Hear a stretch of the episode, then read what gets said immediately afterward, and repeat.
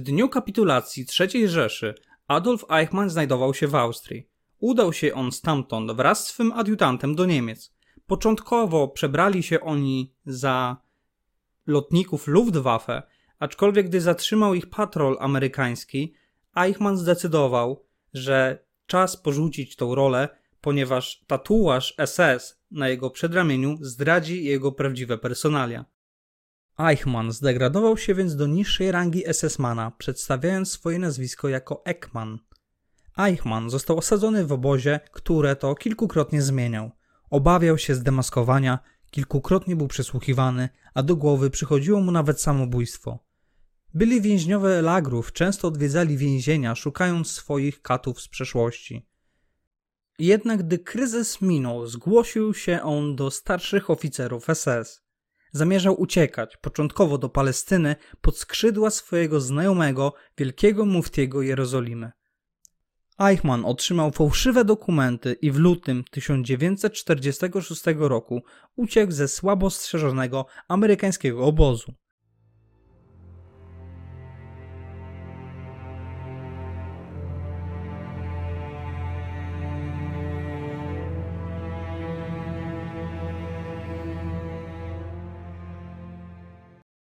Po lewej zauważyć możemy fałszywy paszport użyty do przemycenia Eichmana z Argentyny. Agent Mossadu użył tego paszportu, aby wjechać do kraju tak, że widniał na nim stempel wjazdowy. Zdjęcie agenta zostało następnie zastąpione zdjęciem Eichmana, a po prawej z archiwum Mossadu ujrzeć możemy notatki eksperta kryminalistyki, który porównywał ucho zdjęcia Eichmana z SS z zdjęciem jego pseudonimu Ricardo Clementa. Równolegle w tym czasie trwał proces w Norymberdze, gdzie byli sądzeni nazistowscy zbrodniarze. Byli podwładni i przełożeni denuncjowali Eichmana, często przypisując mu więcej zbrodni, aniżeli popełnił w rzeczywistości. Wyszła na jaw także ucieczka Eichmana z amerykańskiej strefy okupacyjnej. Światowe gazety rozpisywały się o nim. W 1950 roku Adolf Eichmann porzucił miejsce, gdzie się ukrywał i jak tysiące innych nazistów postanowił uciec do Argentyny, korzystając z pomocy kleru katolickiego. Ambasada argentyńska wystawiła mu fałszywe dokumenty, na podstawie których Czerwony Krzyż wydawał tymczasowe dokumenty uprawniające do wyjazdu za granicę. Po przyjeździe do Argentyny uciekinier otrzymywał stały dowód osobisty pod fikcyjnym nazwiskiem – o Eichmanie wciąż było bardzo głośno w mediach. Mimo tego udało mu się prześliznąć do Buenos Aires w 1950 roku. Od tego momentu nazywał się Ricardo Clement. Na miejscu Ricardo połączył się z bractwem SS, które ulokowało go w mieszkaniu.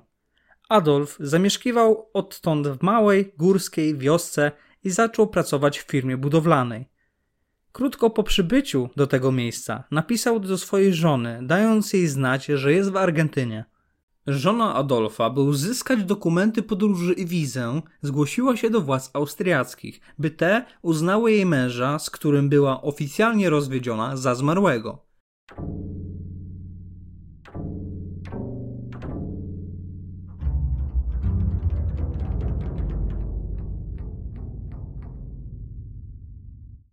Masy wolontariuszy, głównie Żydów, współpracowało aktywnie ze służbami specjalnymi w poszukiwaniu zbrodniarzy wojennych.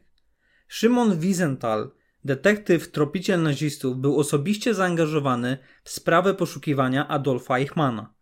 Detektyw zrozumiał, że żona Eichmana, nie chcąc wzbudzać podejrzeń władz, planuje ucieczkę do swojego męża. Weronika Eichmann pod nazwiskiem panieńskim opuściła nagle apartament i Europę.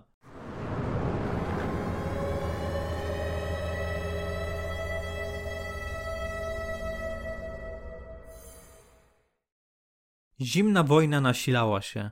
Wybuchł również nowy konflikt w Korei. Spadło zainteresowanie tym samym zbrodniarzami minionej wojny. W 1951 roku Weronika Liebl i trójka jej dzieci przybyli do Buenos Aires. Tam czekał na nich wujek Ricardo. Żadne z dzieci nie poznało ojca, ponieważ rzadko go widywały także w czasie wojny. Dzieci polubiły górzysty region, jeździły konno i dowiedziały się, że wujek Ricardo był ich ojcem, oficerem Wehrmachtu. Adolf Eichmann w Ameryce Południowej przez lata spotykał swoich starych znajomych. SS-man Otto Skorzeny przedstawił go holenderskiemu dziennikarzowi naziście Willemowi Sassenowi. Dziennikarz zaoferował Adolfowi Eichmannowi płatne sesje nagraniowe, w których SS-man wybieliłby elitę III Rzeszy, zwłaszcza Hitlera. Eichmann zgodził się. Zdawał szczegółowe relacje, często pod wpływem substancji psychoaktywnych. Mówił o swojej ostatecznej roli w ostatecznym rozwiązaniu kwestii żydowskiej. Zwierzenie Eichmana, nagrane na taśmach Sassena, brzmiało: Nie, w ogóle nie żałuję. Nie mam kogo przepraszać, bo nie zrobiłem nic złego. Przez te cztery miesiące rozmów o tych sprawach, których wysiliłem swą pamięć, zrobiliśmy kawał dobrej roboty. Wydawać by się mogło, że było to bardzo łatwe według opinii, która teraz krąży, że się nawróciłem, że zmieniłem poglądy. Nie jest to prawda, ponieważ moje sumienie odmawia, neguje, że zrobiłem coś złego. Nie. Muszę ci szczerze powiedzieć, że jeśli z 10 milionów Żydów zabiliśmy 10 milionów, to jestem usatysfakcjonowany. Mogę powiedzieć, że wszystko jest w porządku. Zniszczyliśmy wroga.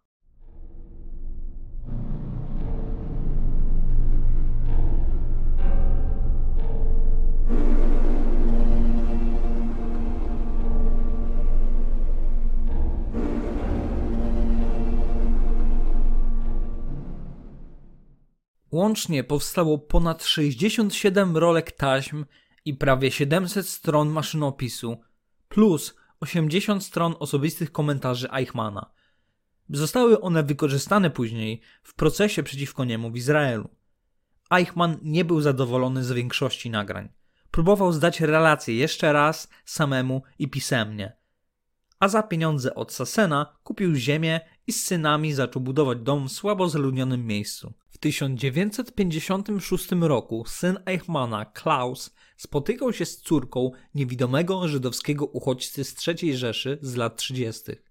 Klaus przedstawił się jako syn oficera niemieckiej armii, a gdy nazwisko Eichmana pojawiło się w lokalnej prasie, a w Frankfurcie trwał proces zbrodniarzy wojennych, ojciec niedoszłej pani Eichmann połączył elementy układanki. Klaus był synem podpułkownika SS Adolfa Eichmana. Gdy wysłał on list do Niemiec, które było pełne funkcjonariuszy i urzędników nazistowskich, list trafił do Żyda, prokuratora generalnego Fritza Bauera, który poinformował służby specjalne Izraela. Szef Mossadu wysłał swojego wywiadowcę, by ten sprawdził informacje na miejscu Buenos Aires. Agent wrócił z niczym i sprawa przecichła na dwa lata do 1958 roku. Szymon Wiesenthal nie dawał za wygraną. W gazecie lokalnej pojawiły się kondolencje dla Weroniki Eichmann, która potajemnie opuściła kraj w 1951 roku. Szymon wyciągnął z tego wniosek, że Weronika żyła i utrzymywała kontakt z rodziną Detektyw Wiesenthal wysłał agenta do matki Weroniki, która wyjawiła, że jej córka była żoną Ricardo Clementa. Wiesenthal skontaktował się z Bauerem, a ten przy pomocy aparatu państwowego odkrył losy Eichmana w latach powojennych na terenie Niemiec i w Ameryce Południowej. Prokurator Bauer poinformował premiera Izraela. Ten uruchomił Mossad ponownie. Agent wysłany do Argentyny znalazł nowy dom Eichmanów. Wykonał zdjęcia Adolfa pracującego w ogródku domowym. Natychmiast wrócił do Izraela, a służba specjalna Mossad zaczęła przygotowywać operację. Wysłana grupa porwała Eichmana, gdy ten po opuszczeniu autobusu szedł w stronę swojego domu. Agenci przetrzymywali Adolfa przez 8 dni w specjalnie przygotowanym miejscu. Skonfrontowali jego numery członkowskie SS i partii nazistowskiej. Gdy samolot wiozący izraelskich dyplomatów był gotowy, agenci przemycili w nim odurzonego narkotykami Eichmana. Samolot doleciał do Izraela w maju 1960 roku. Kilka dni po zniknięciu ojca, dzieci i żona podniosły alarm. Zdały sobie sprawę, że został porwany przez kogoś, kto znał jego prawdziwe personalia. Nie poinformowały władz argentyńskich, ale szukały ojca poprzez sieć nazistowskich emigrantów. Po potwierdzeniu tożsamości Adolfa Eichmana, prezydent Izraela podał mediom informację o jego aresztowaniu. Eichmann miał być sądzony w Izraelu na podstawie kodeksu karnego z 1950 roku dla nazistów i ich kolaborantów. Informacja szybko obiegła cały świat.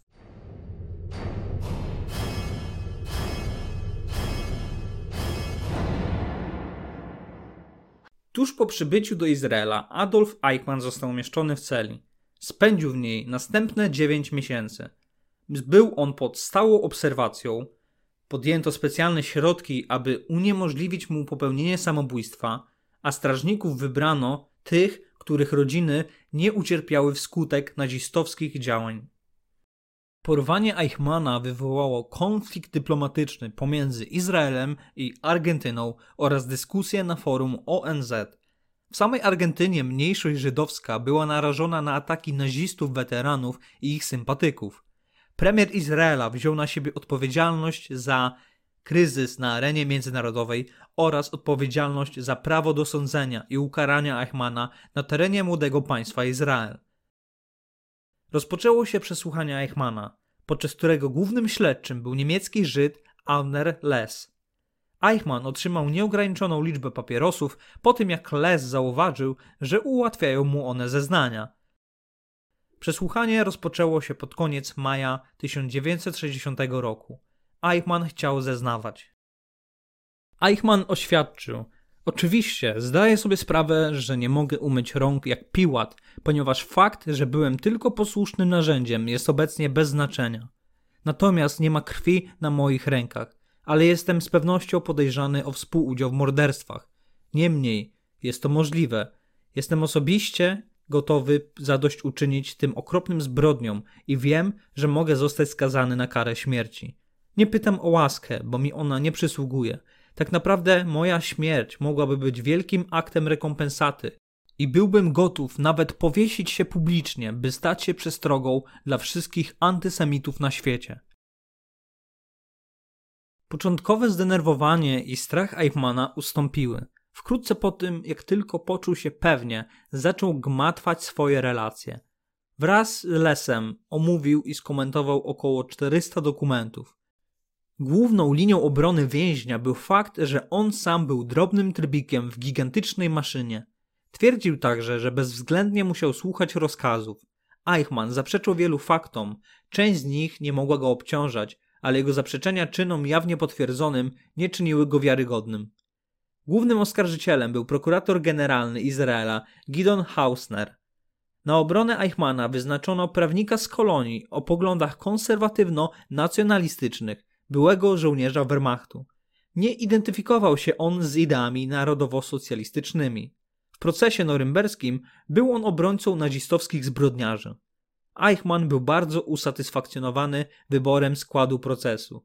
Komentował, że będą wiedzieli potomkowie Eichmana, że ich ojciec, pradziad itd. Tak nie był mordercą. To się dla mnie liczy, nie tylko bycie wolnym. Większa część obrony miała się zasadzać na świadkach, większości będących byłymi nazistami lub członkami organizacji przestępczych. Oskarżycieli czekało trudne zadanie ze względu na niekompletną dokumentację i małą wiedzę śledczych o Holokauście. Głównym źródłem było archiwum Yad Vashem. Jest to instytut w Izraelu poświęcony żydowskim ofiarom Holokaustu, Instytut ten został założony w 1953 roku na mocy ustawy o pamięci. Dokumentacja sądowa z procesu norymberskiego dodatkowo wzmacniała akt oskarżenia.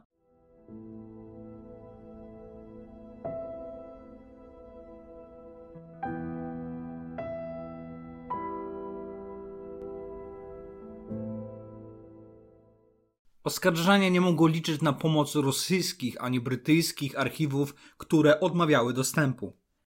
Hausner nie był zadowolony z wyników pracy biura oskarżycielskiego. Nie wystarczały mu dane, jak departament Eichmana był zorganizowany i jak oficjalnie przebiegał proces eksterminacji. Jako świadków chciał mieć głównie więźniów obozów i get. Hausner komentował wybór świadków. Wiedziałem, że potrzebowaliśmy czegoś więcej niż aktu oskarżenia. potrzebowaliśmy autentycznych dowodów, naocznych świadków gigantycznej ludzkiej i narodowej tragedii. Hausner chciał oprzeć rdzeń swojego oskarżenia na zbrodniach popełnionych przez nazistów głównie na wschodzie, w Polsce i Związku Radzieckim, ale nie miał zbyt wielu poszlak związanych z tym tematem. Sprawa toczyła się przed Sądem Okręgowym w Jerozolimie. Akt oskarżenia został dostarczony na początku lutego 1961 roku. Adolf Eichmann miał odpowiadać za czyny z kodeksu karnego z 1950 roku dotyczącego nazistów i kolaborantów. Treść oskarżenia Adolfa Eichmana była bardzo szeroka. Głównie był on oskarżony o przyczynienie się do śmierci milionów Żydów poprzez wdrażanie planu fizycznego wyniszczenia narodu żydowskiego, zwanego ostatecznym rozwiązaniem kwestii żydowskiej. Oskarżano go dalej o wydawanie poleceń służących wyniszczeniu Żydów w państwach okupowanych oraz w Niemczech, włączając w to rozkazy uśmiercania w obozach koncentracyjnych. Dalej stwierdzano, że Eichmann polecił komendantom obozów koncentracyjnych użycie gazu cyklonu B oraz jego regularne dostawy, które służyły eksterminacji uwięzionych. Dalej organizowanie i koordynowanie akcji wysiedleńczych i eksterminacyjnych.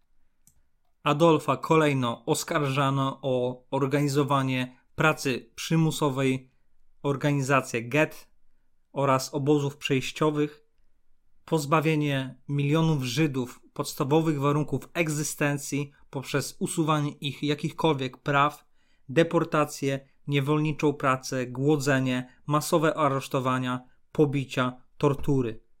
Oskarżało się go również o sterylizację i aborcję ludności żydowskiej w różnych miejscach, w tym w obozach koncentracyjnych. Kolejną grupą były zbrodnie przeciwko ludzkości, zbrodnie wojenne przeciwko Żydom, zbrodnie przeciwko innym narodowościom oraz przynależność do zbrodniczych organizacji SS, SD oraz Gestapo. Przed moją końcową wypowiedzią zapraszam Was do obejrzenia traileru filmu Ostateczna Operacja studia MGM z 2018 roku.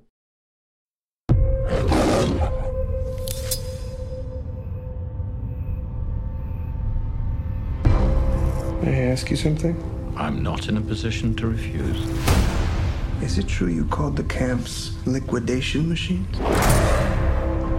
Everyone used flippant terms for dirty work. To make us seem like animals. We're all animals. Some of us just have bigger teeth than others.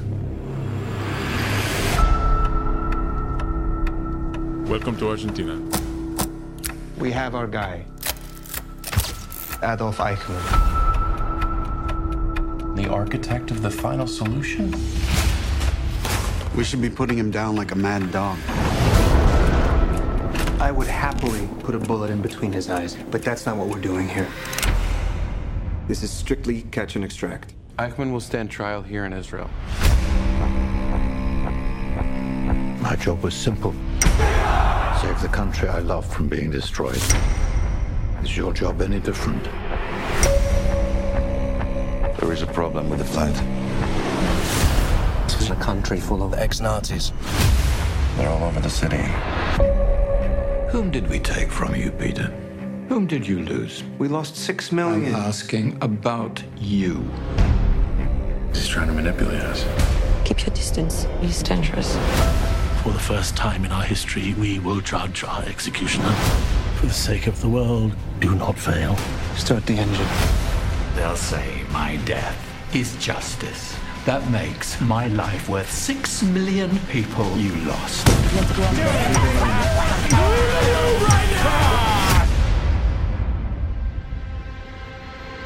We're all animals.